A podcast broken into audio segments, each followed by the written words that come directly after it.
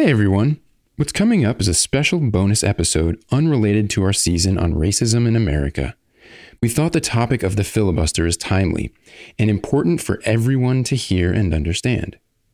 In fact, we think it's so important that you should be able to read the transcript too. Now, normally transcripts are only available with a paid subscription to our Civics Club over on Patreon. But this is a special treat we wanted to share with you. Head over to patreon.com backslash future hindsight to access the transcript. See you there and enjoy the show.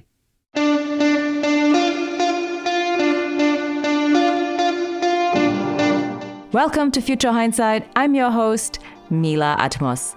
Each week, I speak with citizen changemakers who spark civic engagement in our society. Our guest today is Eli Zupnick. He's the spokesperson for Fix Our Senate, a group dedicated to ending the Senate filibuster.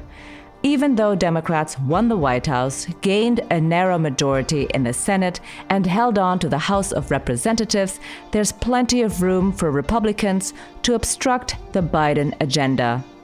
This episode will explain how the Senate filibuster actually works, why it's anti democratic, and hence why the time has come to eliminate it. The filibuster has never been used more, and bipartisanship and compromise has never been seen less. So clearly, there is something wrong. Clearly, we need to make changes. I'm hoping that the conversation ultimately is not going to be about some arcane parliamentary procedure. It's going to be about things that people care about. It's going to be about the Voting Rights Act. It's going to be about COVID relief. It's going to be about raising the minimum wage. Let's listen in. Thank you for joining us. Great to be on. So, to get us started, what is the filibuster? How does it work? That's a great question. The filibuster is the rule in the Senate that allows bills to pass only when they can get 60 votes. It gets a little bit more complicated than that. It actually allows bills to pass when they have 50 votes, but it only allows the bill to come to a vote if it has 60 votes. You may hear people talk about a bill needing 60 votes to pass in the Senate.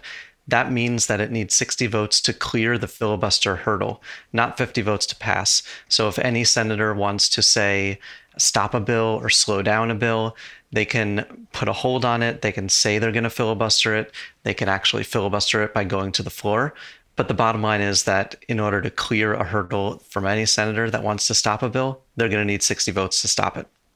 Maybe it's easiest to have an example and illustrate how it works. So let's say I'm a senator and I bring a bill to the floor and you want to filibuster it. How do you do it? So, if a senator wants to bring a bill to the floor, you know, let's say it's a bill to raise the minimum wage. Right now, the minimum wage hasn't been raised in many years. It's at 7.25 an hour. It needs to be raised. A number of people are talking about raising it to $15 an hour. If a senator brings a bill to the floor to raise the minimum wage, there would be a debate on it. There would ultimately be a vote on it. And if the cloture vote, the vote to actually end the debate and get to the final passage, doesn't hit 60, the vote doesn't get to move. The vote is filibustered. The bill is filibustered. And usually in the Senate these days, that means the bill is dead. So this is a new phenomenon. It used to be the case that bills could pass in the Senate like in the House. If they have 50 votes, if they have a majority, they would be debated, they would be voted on. And if there's more yays than nays, the bill would pass. And if it passes the House, it could get signed into law. But these days, the Senate has become a de facto supermajoritarian institution where a minority of senators, just 41 senators, can stop anything and everything by using this tool called the filibuster that was never intended to be used this way. So the filibuster is a tool to prevent a vote in a way. So basically, if you go to cloture and you need 60 votes to then vote on it, did I get that right? That's right. And there's two ways that the word filibuster gets used, and I, I think it's worth breaking it down a little bit. So when most people say a senator is filibustering a bill, they are saying that they are on the floor talking about the bill like you would see in the movie Mr. Smith Goes to Washington, or like people think about when they think about what Strom Thurmond did with the civil rights bills and other Southern Democrats did to stop civil rights bills, where they would go to the floor, talk for 24 hours, what Senator Sanders did at one point in the, during the Trump administration, what Senator Cruz has done a couple of times during the Obama administration. sit on the floor and talk for hours and hours. That's the common conception of filibuster. That's what most people mean when they say a senator is filibustering. But the filibuster as a rule itself really refers to a rule in the Senate Rules of Procedure called Rule 22. And that's the rule that establishes cloture. It's the rule that says that you can only end debate if you have either unanimous consent to end debate, every senator saying it's okay to move to the final vote, or you do what's called a cloture vote. And Rule 22 says that you need 60 votes in order to get cloture. It used to be 67 votes in the 70s, that was brought down to 60 votes. I can go back even further because it used to not exist at all until 1917 when it was instituted in order to have some mechanism for ending debate altogether. But the filibuster rule itself is more of a silent, insidious rule that establishes that 60 vote threshold that doesn't allow anything to pass unless it could get there. Tell us why it was implemented in the first place. So it's important to note that the founders, the framers of the Constitution, had absolutely no intention of creating a filibuster, a supermajority requirement. In fact, when they were writing the Constitution, there was a lot of conversation that we know from their notes and, and writings at the time that they specifically wanted to move away from some of the supermajoritarian requirements from the Articles of Confederation. They talked about how it would not be a good thing if a supermajority were required, or as they would put it, if a minority minority were able to stop the will of the majority. So we know that they did not intend to have supermajority requirements. In fact, in the Constitution lays out a number of cases that do need supermajority requirements. Impeachment, expulsion of other members from the Senate, overriding a veto is another one. We know that there are some cases that they expressly wanted supermajority requirements, but for regular legislation, they actively did not. So, for a good chunk of the initial history of our Constitution, of our Senate, there was no such thing as a filibuster. If a bill got majority in the House, it would pass. If a bill got majority in the Senate, it would pass. It wasn't until the mid 1800s, uh, a little bit before the Civil War, that there was a rule change. Um, actually, it's a good story. So, it's uh, most people know that Aaron Burr. They know Aaron Burr for his famous duel with Alexander Hamilton.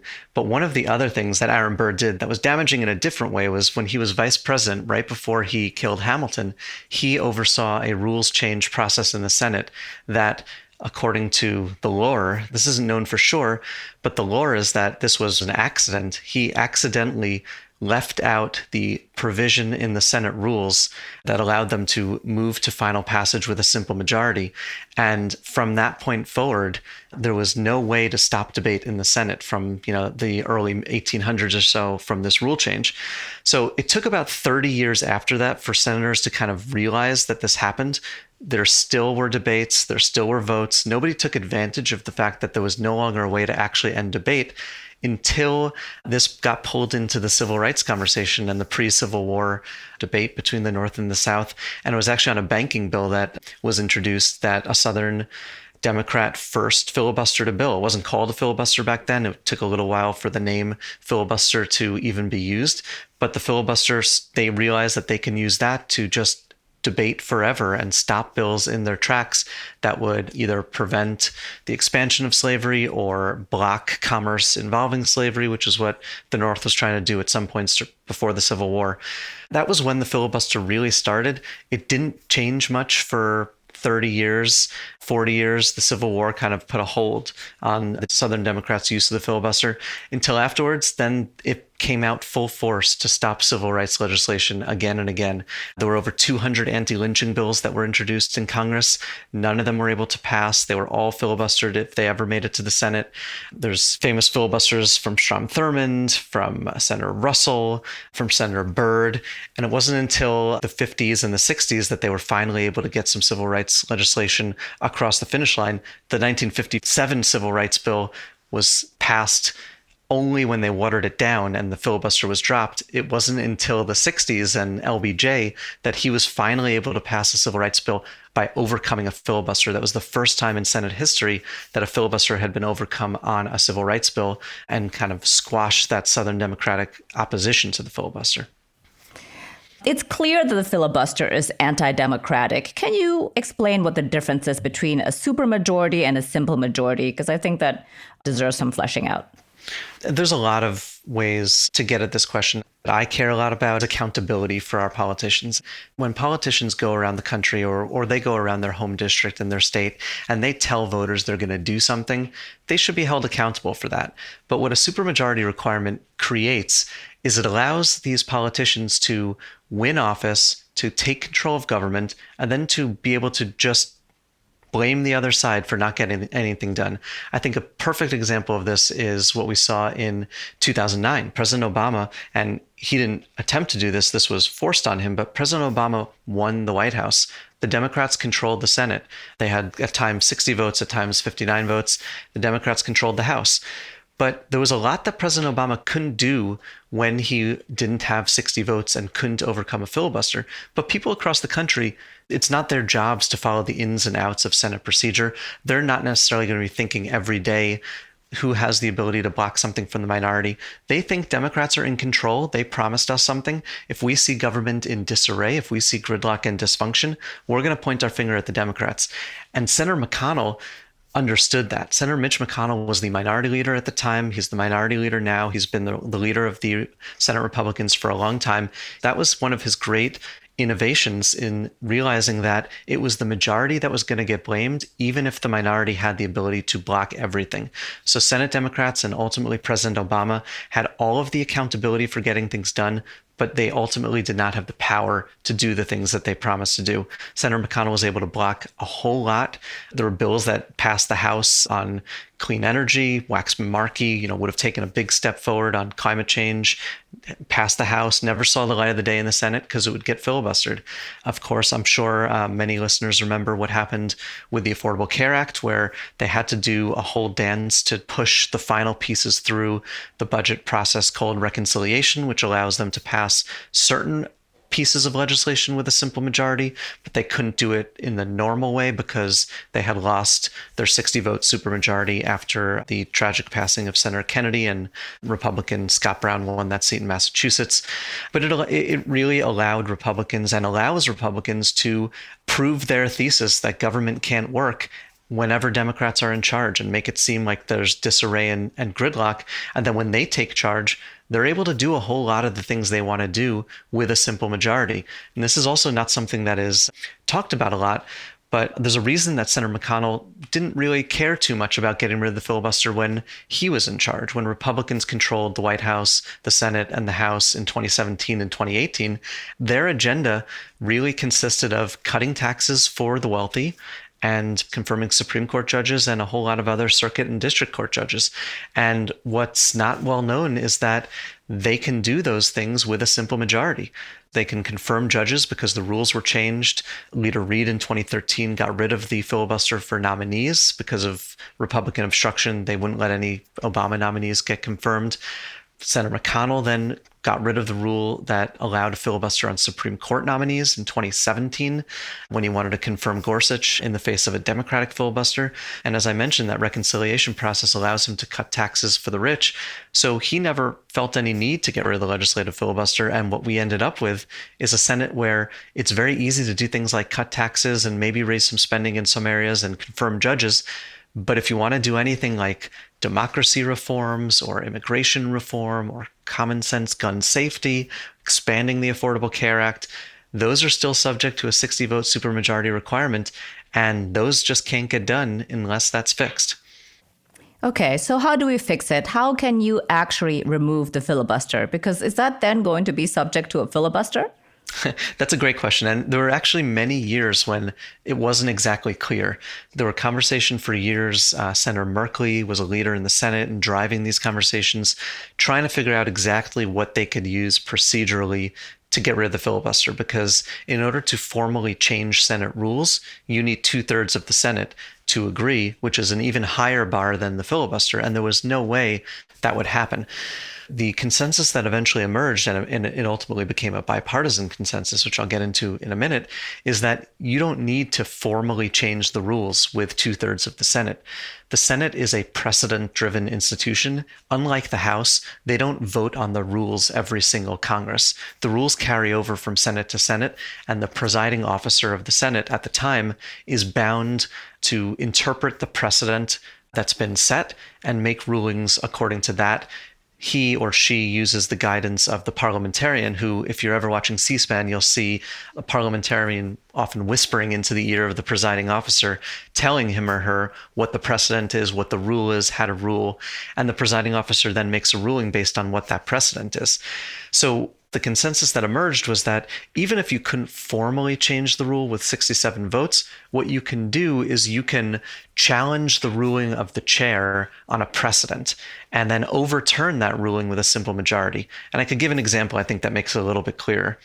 So in 2013, Majority Leader Reid and President Obama were getting increasingly frustrated that Republicans had a wholesale blockade on President Obama's nominees, both for judges, for the administration, even sub cabinet level positions, and even for boards like the National Labor Relations Board that were understaffed and couldn't make decisions to protect workers.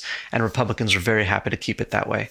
At some point, the frustration bubbled over, and Senator Reid decided to do something about it. He went to the Senate floor and he tried to confirm one of these nominees. He held a cloture vote the cloture vote got 52, 53 votes, something short of 60. And then the presiding officer asked the parliamentarian, what, what's the ruling here? Parliamentarian said this vote fails because you didn't get 60. And then the presiding officer then reported that out to the full Senate.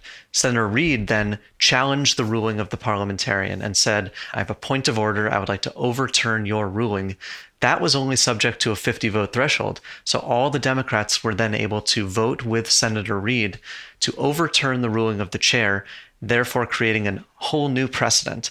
And he created that precedent narrowly. He said only for nominees and not counting Supreme Court nominees. For those nominees, we only need 50 votes for cloture. No longer do we need 60 votes.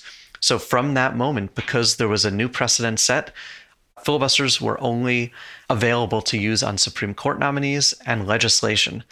And then, of course, the exact same thing happened when the shoe was on the other foot with Senator McConnell. He was frustrated that Democrats were holding up Gorsuch, the nominee for Supreme Court at the time. So he went through the exact same song and dance with the parliamentarian to then eliminate that final barrier on Supreme Court nominees to set a new precedent there too. It's convoluted, it's very deep in the parliamentary weeds, but that's the mechanism they used.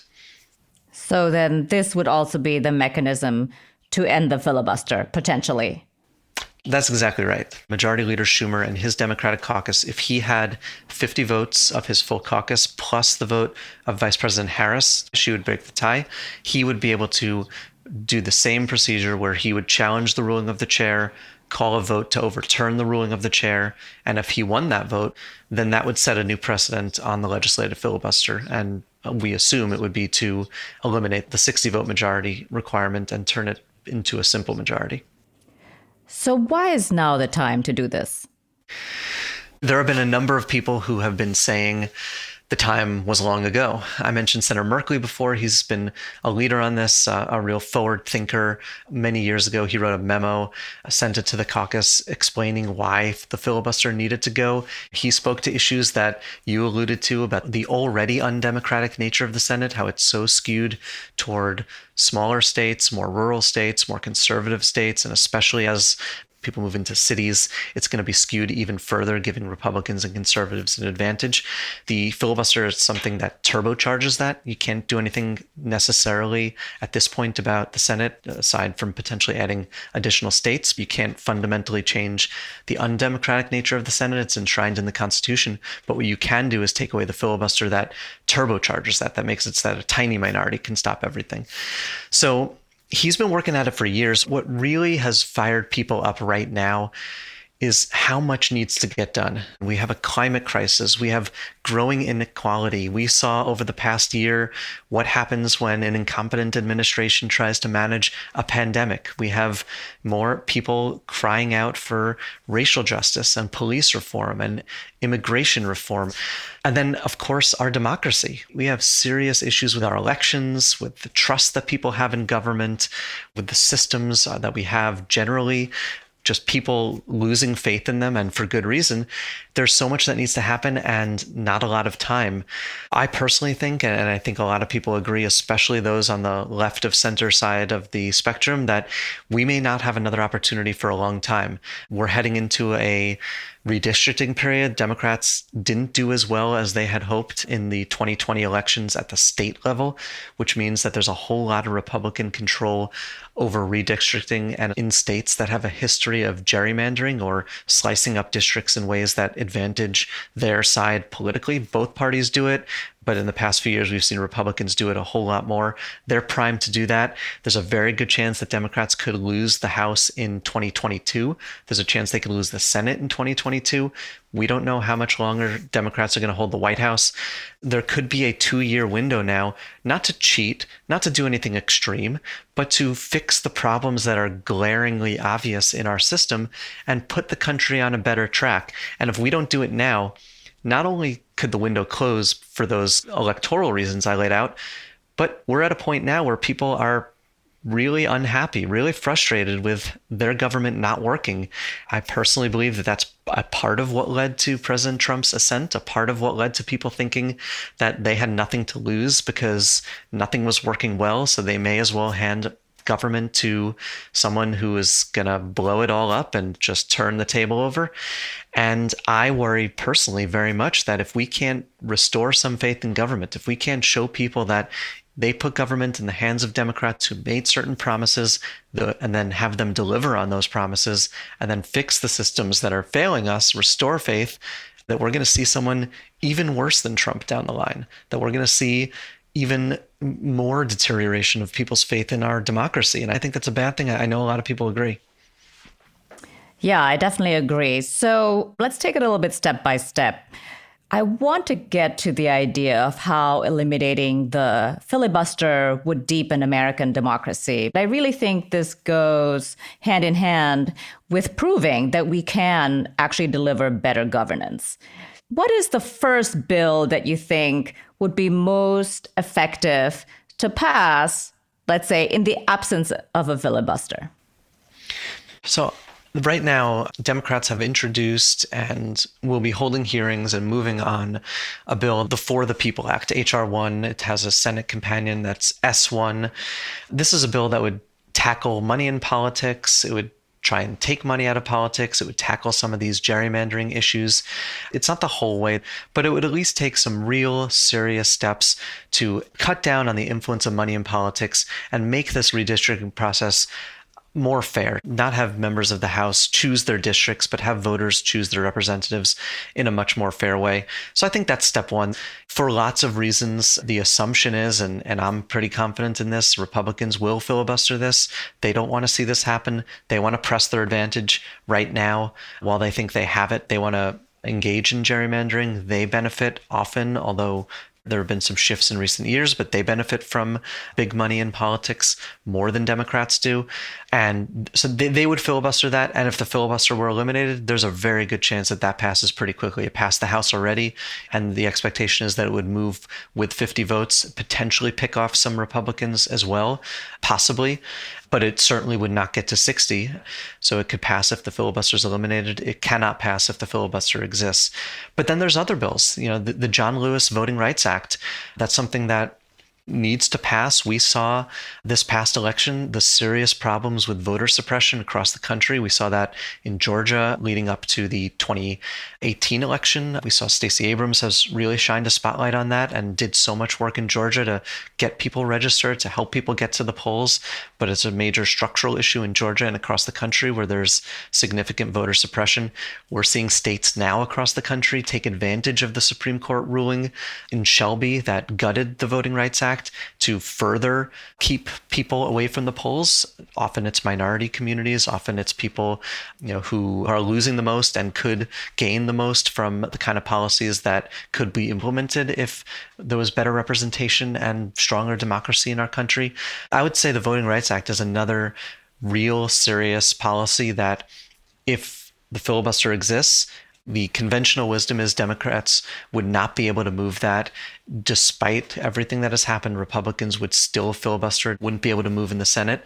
If the filibuster were eliminated, I think you would see that pass as well. So, in terms of the order, they already put forward HR 1. Do you think then, let's say it gets filibustered, and then will Schumer say, okay, I'm going to challenge this and then set a new precedent? And this way eliminate the filibuster? I mean, in an ideal world, is this the way that you imagine it? What we are pushing for from our Fix Our Senate coalition and what a number of people on the progressive side right now in the good government world are pushing for is for the filibuster to be eliminated as quickly as possible. I think that democracy reforms, the Voting Rights Act, Uh, would be a great way to do it. I personally think that the Voting Rights Act specifically has some poetry to it, given how the filibuster has been used so often over the years to block civil rights legislation. And with the passing of Representative Lewis so recently, and at his funeral, President Obama specifically talked about the filibuster, called it a Jim Crow relic that should be eliminated if it got in the way of equality and progress in our country. I can't control what President Biden's agenda is, how he wants to sequence that. None of us can control exactly how Senate Democrats want to sequence these votes. We can make our voices heard, we can weigh in, we can push them to make sure that as soon as that obstruction happens, they're ready to move quickly to push through it. We're not there yet. There are a number of Democrats who are still not quite comfortable with getting rid of the filibuster. It's not going to be easy. It's not going to be simple. There's not unanimity. And with 50 votes in the Senate for Democrats, there needs to be unanimity on the Democratic side to do it.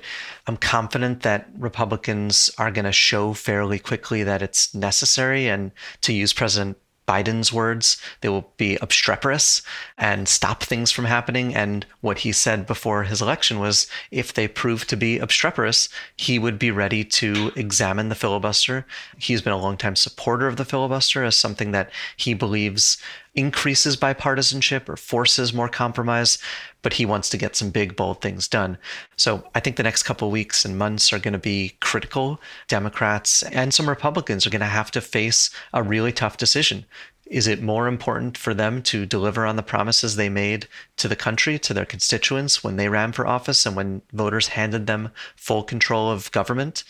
Or are they going to prioritize a Senate rule that has changed multiple times over the year, that's not enshrined in the Constitution, certainly not carved in stone, and that has been abused by the minority to block anything and everything. And that choice is going to be really important. It could determine the future of our country and our democracy. So, talk to us a little bit about the Democrats who are reluctant to get rid of the filibuster. Most notably, of course, Senators Manchin and Sinema have expressed that they want to preserve the filibuster. Now, why would they want to do that? So I'll take Senator Manchin first because I, am a little bit more familiar. He's been around the Senate longer. He has a longer history on this, but I, I think Senator Sinema is in agreement. They believe that the filibuster is something that promotes bipartisanship and forces more compromise. Their position is that if you only need 50 votes, then it will be easier for a majority to pass legislation and not have to turn to the minority, not take their input, not compromise, and just jam things through. And they think that if the filibuster exists, it would force the party in the majority to have to reach out to the other side and get results. And I think that there was a period of time when they were right. There was a period of time when the filibuster was not often used when it wasn't the de facto supermajority requirement that it became. It was sadly used to block almost all civil rights bills, and that's a huge but. But for the most part, it was not used. It was not a part of the Senate. So I remember I came to the Senate in 2009, right when Senator McConnell first had this innovation where he realized that he could and it would help him politically if he did block anything and everything. But when I got to the Senate, people were still talking about needing 50 votes to pass a bill. And especially on things like appropriations bills, spending bills, the assumption was that if you could get a majority, there wasn't an automatic assumption that there would be a filibuster. That came later. So there was a time when the threat of the filibuster and the fact that any senator, when they deemed it to be very important, pull out this tool and say, no, stop, you can't pass this with 50, you need 60, that could have promoted bipartisanship and compromise when the filibuster was used that way. However, in the version of the filibuster that exists now, where it's de facto supermajority requirement and critically, where the minority has realized that they can use it to block anything and everything. And I should add, as the parties have become more sorted and ideological, where there's no longer that overlap, where you have the most conservative Democrat is maybe more conservative than the most liberal Republican, and vice versa, That doesn't exist anymore. The most conservative Democrat, Joe Manchin, is still more liberal than the most liberal Republican, Susan Collins, Lisa Murkowski potentially. So there's no longer any sorting, there's no longer any overlap. I know Lee Drutman and others have talked about how there used to be four parties and having four parties Southern Democrats, Northern Democrats, and then conservative Democrats and liberal Democrats and liberal Republicans and conservative Republicans allowed different coalitions to form and compromises to come together that got to that 60 vote threshold fairly easily. That doesn't exist anymore. Partisanship rules the day, and it is no longer the case that you can get the minority to come to the table just because they need to, just because that's the only thing that passes. This is something that more and more people are talking about. The filibuster actually stops bipartisanship for the reasons I articulated, but also because when the minority realizes that they can stop a bill in its tracks, when they don't let the train leave the station, and Senator McConnell can go to his caucus and say, if you stand with me and we don't give Democrats a single vote and we don't let this bill pass, we're going to win the elections in a year then we're going to get a better bill in two years. If he can say that to them, that's a pretty good argument for his caucus staying together. And even those members who may want something from a bill, they may want a particular provision or they may want to tweak a certain provision, they feel okay sitting back and saying, we're going to win because we're going to obstruct so much that voters are going to be sick of the ruling party. They'll put us in power. We'll get something better. But if the majority party is able to say to the minority, you can't stop this from happening. The train is leaving the station. Members of the minority are not going to be okay letting that train leave without them. They're going to want to go home to their constituents and tell them what they got, tell them what they did. A popular bill raising the minimum wage, or, or an even better example is probably background checks. Background checks, something that's supported by 92% of the country. Common sense background checks. There was a bipartisan bill, Senator Manchin of West Virginia, Senator Toomey of Pennsylvania. It got 53 votes, I believe, when it came up during the Obama years, would have passed the House, would have been signed into law, was filibustered. If the filibuster didn't exist, I can't prove this. It's a counterfactual, but if it came up again, we'll see if I'm right. I think it would crack 60 because once the minority knows it's going to pass, it's a popular piece of legislation. Politicians are politicians. They like popular pieces of legislation, they would jump on knowing that they're going to want to take credit for it and they're not going to have another crack at their version of it because it will pass and it'll get signed into law. So, paradoxically, and I think almost counterintuitively, I believe getting rid of the filibuster would lead to more bipartisanship, more compromise, better functioning Senate, and I think more effective government. Great. Actually, that was going to be my next question. you know, how will eliminating the filibuster actually change the Senate? You know, philosophically, will it be a more functional place? And you just answered that question. But I have a little bit of a technical question about the filibuster now, which is do you have to announce that you are doing a filibuster? The example that you just used with the 53 votes for the Manchin Toomey bill, how did it get filibustered after it got 53 votes? Unfortunately, you don't have to announce it it has evolved to become something that is silent. And at times, you don't even know who is the person who demanded that the cloture vote be a 60 vote threshold or who objected to the consent agreement to go to final passage with a simple 50 vote majority. When there's a vote that comes up, there's something that's called a hotline that goes out to every member's office. It used to be an actual phone, a hotline that the leadership on each side would call every office and say, the majority wants to move to a background check bill, let's say, are there any objections? And members' offices, usually the legislative director or the chief of staff, would say, no objections here, no objections here, no objections here. And if nobody objected, that bill could move to final passage. The leaders can go to the floor, ask for unanimous consent, know that nobody who may not be on the floor at that moment would like to object because they represent the people who are not on the floor when they go to the floor in their leadership capacity.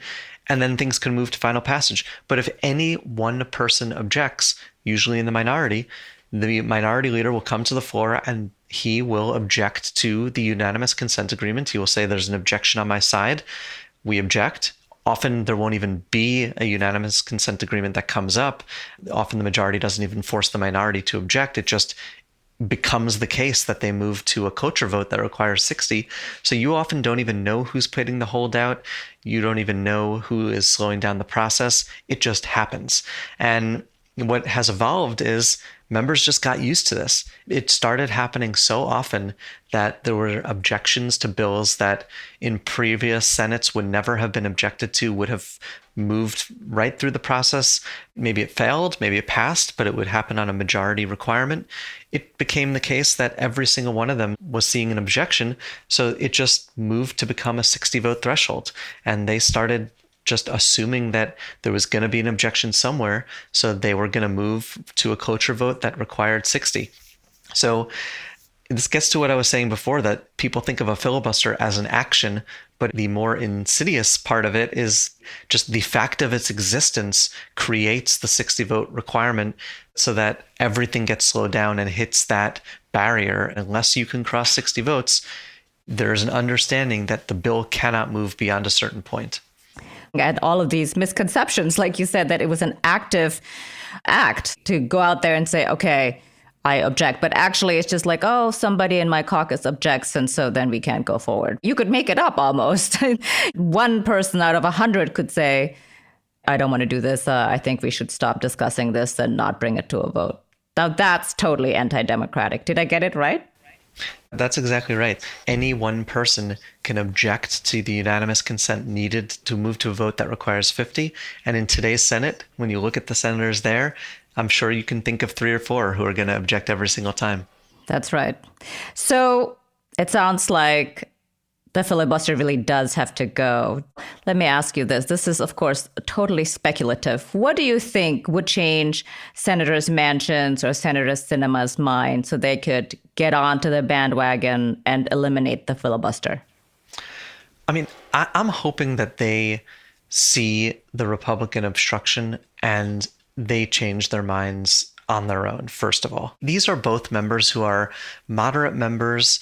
In Senator Manchin's case, he comes from a, a pretty red state. Um, President Trump won by huge margins in 2016 and 2020. When it comes to Senator Sinema, she comes from a more purple state, a state where that's trending blue, but is still, you know, not certainly not a blue state quite yet. They're both moderate, pragmatic members. I think there's nothing more moderate and pragmatic than working to fix the Senate break through the gridlock and dysfunction and deliver results for your constituents. So my hope is that they do care about getting results for their constituents. I think they do. They have a legislative agenda. They want to get things done. When it comes to West Virginia, there's a whole lot of needs from economic development and highways, sewer systems, and you know, there's healthcare money that needs to go there, especially as as the country moves away from coal and moves into more clean energy technology that, that West Virginia could benefit a whole lot from. There's a whole lot that needs to happen. And Arizona, of course, also has a whole lot of needs, and their people need economic growth and jobs and comprehensive immigration reform. And these are members who want to deliver results, who want to get things done. In fact, I know Senator Manchin has talked about how when he was a governor, he liked getting things done. And one of the things he doesn't like about being a senator is how it's all talk and no action. So I'm hoping that when push comes to shove and they face the decision do we spend 10 years doing nothing but bickering and fighting and pointing fingers at each other and absolutely nothing getting done? Or do we not say that we were wrong about the filibuster? They don't need to say they were wrong about the filibuster. They can credibly and honestly say, I was right about the filibuster before. I thought it was a tool that promoted bipartisanship and compromise, but it clearly isn't doing that. The filibuster has never been used more, and bipartisanship and compromise has never been seen less. So clearly there is something wrong. Clearly we need to make changes. Hopefully, Senator Manchin, Senator Sinema will now support these policies and getting them across the finish line. And I'm not going to let this rule stop that from happening. So I'm hoping that can happen. But I think that, you know, even even beyond what they can say and, and what they could think, I, I'm hoping that it's going to be about issues, that it's going to be about the things they care about. I'm hoping that the conversation ultimately is not going to be about some arcane parliamentary procedure. It's going to be about things that people care about. It's going to be about the Voting Rights Act. It's going to be about COVID relief. It's going to be about raising the minimum wage. And the conversation then is, is going to have to be are you going to get that done with a majority of support and a supermajority support among the population, among voters? Or are you not? And in the end, they're going to do the right thing and, and choose to get things done. I get the sense that President Biden wants to do that from the way he's talking, from what he's saying in the public and what his team is saying about the need to pass big, bold legislation. They have a robust agenda. They want to do big things. Senator Schumer has been working for a long time to win the Senate and become majority leader with a Democratic president to do big things. And I'm pretty hopeful and confident that in the end, when push comes to shove, they're going to put their constituents first and they're going to do what has been done many, many times over the years when it comes to the rules and update the rules to match the moment and to make the Senate work when something in the rules stopped working, you fix it. And I'm hoping that they can do that. Yeah, me too. So, what is the downside of removing the filibuster? What do you foresee as maybe an unintended consequence? The primary concern that many people on the left have is that it's what I like to think of as the shoe is on the other foot argument. There's concern that if you get rid of the filibuster now, then maybe in four years, Republicans win the presidency. Maybe they win the Senate and the House too. And then with the filibuster gone, there's legitimate concern about what an unleashed Republican Party would do in government, you know, when it comes to women's health and rights, when it comes to civil rights, when it comes to workers' rights, labor issues, you know, special interests. And th- there's a whole lot that should concern anyone about what Republicans would do with full power and no filibuster to stop the worst of the legislation that they want to pass. That's a legitimate concern. That is something that people in very good faith argue, and I think it, it's an argument or a concern that needs to be taken seriously. I have a few responses to that. So, first and foremost, I think that there's no reason to believe that not that not getting rid of the filibuster now protects you from Mitch McConnell getting rid of the filibuster later if he thinks it's in his interests. The best evidence for this, I think, is what I mentioned before that Senator Reid in 2013 specifically excluded Supreme Court nominees from his elimination of the filibuster on nominees generally under the assumption or expressing the hope that when Republicans took power, they would preserve that and they would make it so that Supreme Court nominees, the highest court in the land, a lifetime appointment, would still be subject to a 60 vote threshold. But the moment Senator McConnell took control in 2017, he waited, I, I believe it was three days uh, of Democrats filibustering Gorsuch before he changed the rules and said, no, I'm eliminating the filibuster on Supreme Court nominees too. He would do the exact same thing. I am quite confident if he saw it in his interest, if he believed it was something that would expand his power or advance his ideological interests in 2025. So that's number one. Any kind of forbearance on the part of Democrats in this moment, not only does it not guarantee forbearance by Republicans in three to four years, it doesn't even help it, in my view. The other thing I would say, and this gets a little bit to what I mentioned before about the window of opportunity, is four years is a long time. There are some major issues facing our nation when you listen to scientists and hear them talk about the climate crisis and what needs to happen now and how far behind we already are democracy reform and fixing our broken democracy and, and finding ways to restore that faith that people have lost in the past few decades making sure that voting rights are protected. We don't have much time to fix those issues, and things are bad, but they could get worse. And if we don't do it now because of a concern, even a legitimate concern about what Republicans can do in four years, I think we're making a big mistake, and I think we're missing a big opportunity. The final thing I would say on that point is that making some of these democracy reforms and forcing Republicans to actually cater to the needs, the desires, the interests of the actual majority of the country will make them a more reasonable party and will make it less dangerous when they do take control and the filibuster is eliminated. Republicans right now don't have to cater to the majority. They are a minoritarian party. They haven't won the popular vote in a long time. And this is a shocking number, but Democrats won 41 million more votes than Republicans in the Senate.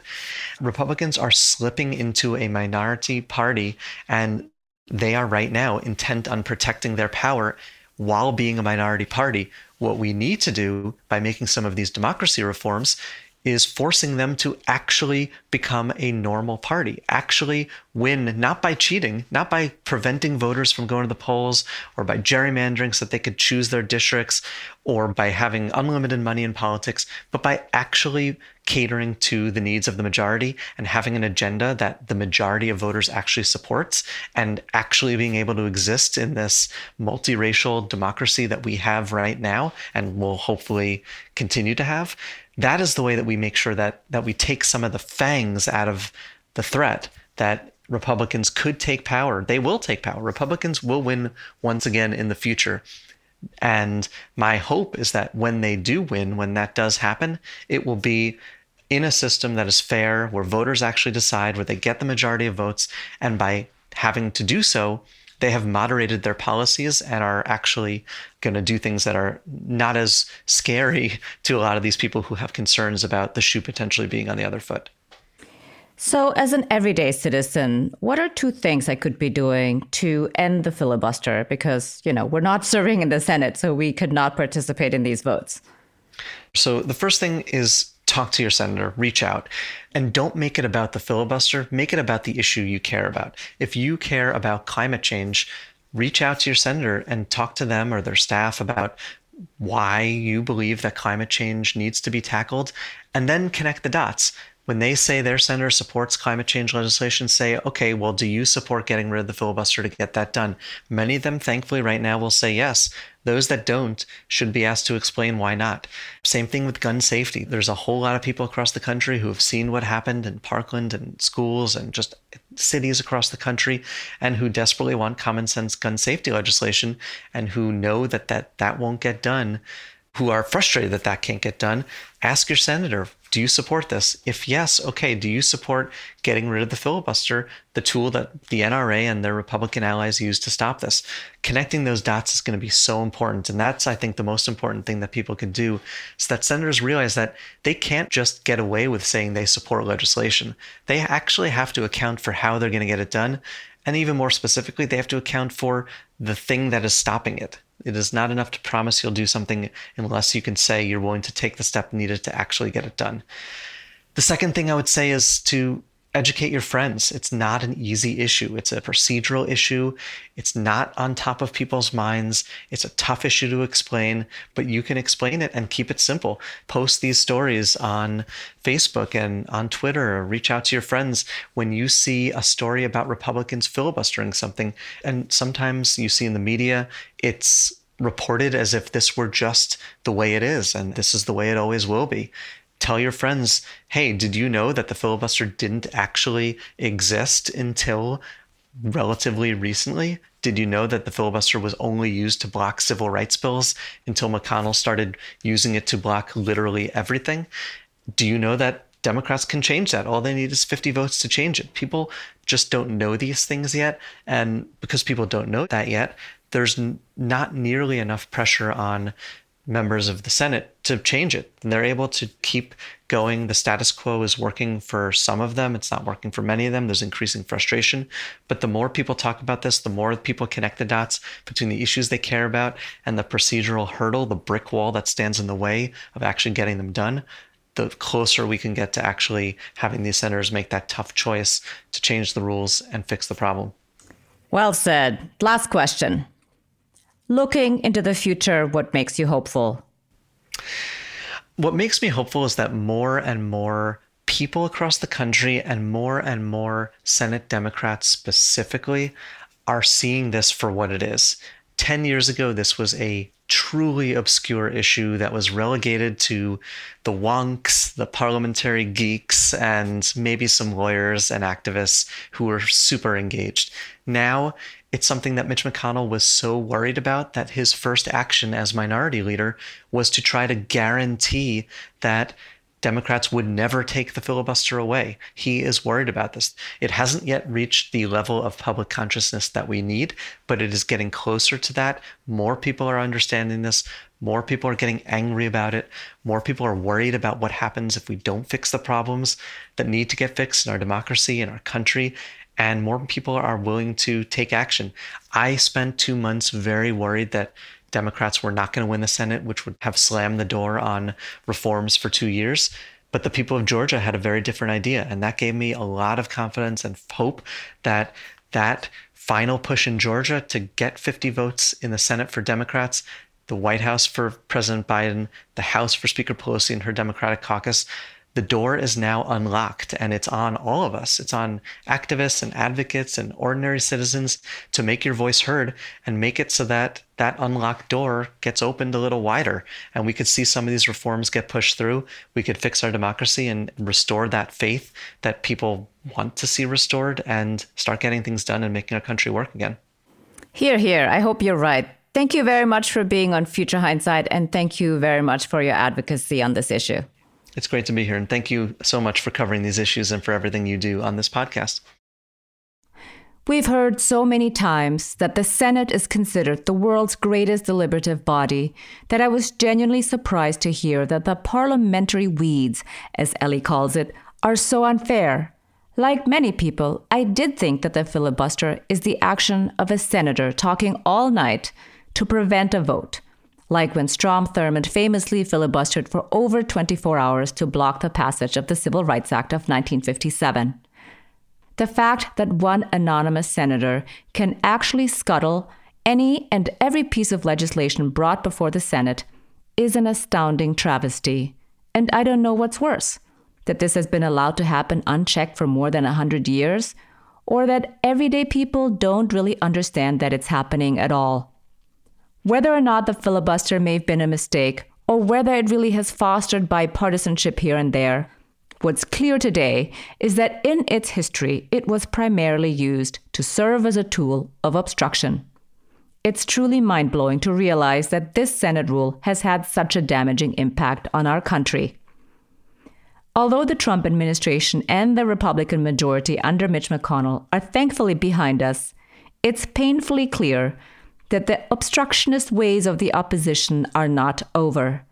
As of this recording, McConnell has blocked the organizing resolution in the Senate, which means that Republicans are still running Senate committees and therefore the agenda. If you agree that it's time to end the filibuster, call your senator and let them know what legislation you want to see accomplished and why they must remove the filibuster to make that happen. Next week, our guest is Richard Rothstein. He's the author of The Color of Law, a forgotten history of how our government segregated America. It uncovers how federal, state, and local policy explicitly created racially homogeneous neighborhoods that violate the Constitution and require remediation. We have a myth that the reason we're segregated in every metropolitan area of this country is because of private activity. It's not just income differences. We think it is because private actors like banks and real estate agencies and developers wouldn't sell to African Americans, or maybe bigoted white homeowners and landlords wouldn't rent to them. The reality is that the reason we are segregated is because of a set of racially explicit federal, state, and local policies they were designed to ensure that African Americans and whites could not live near one another in any metropolitan area of the country. We discussed the indisputable proof that African Americans have been the subject of discrimination by the government through public policy in all aspects of life, well beyond housing, and the continued marginalization of African American communities today. Until next time, stay engaged. I'm Mila Atmos. Thank you for continuing to listen to Future Hindsight. Our executive producer is Mila Atmos, the audio producer is Peter Fedak, and our associate producers are Miriam Zumbul and Brooke Sion.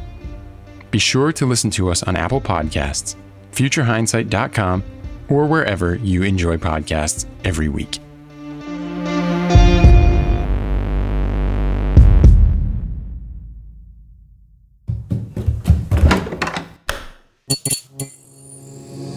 This podcast is part of the Democracy Group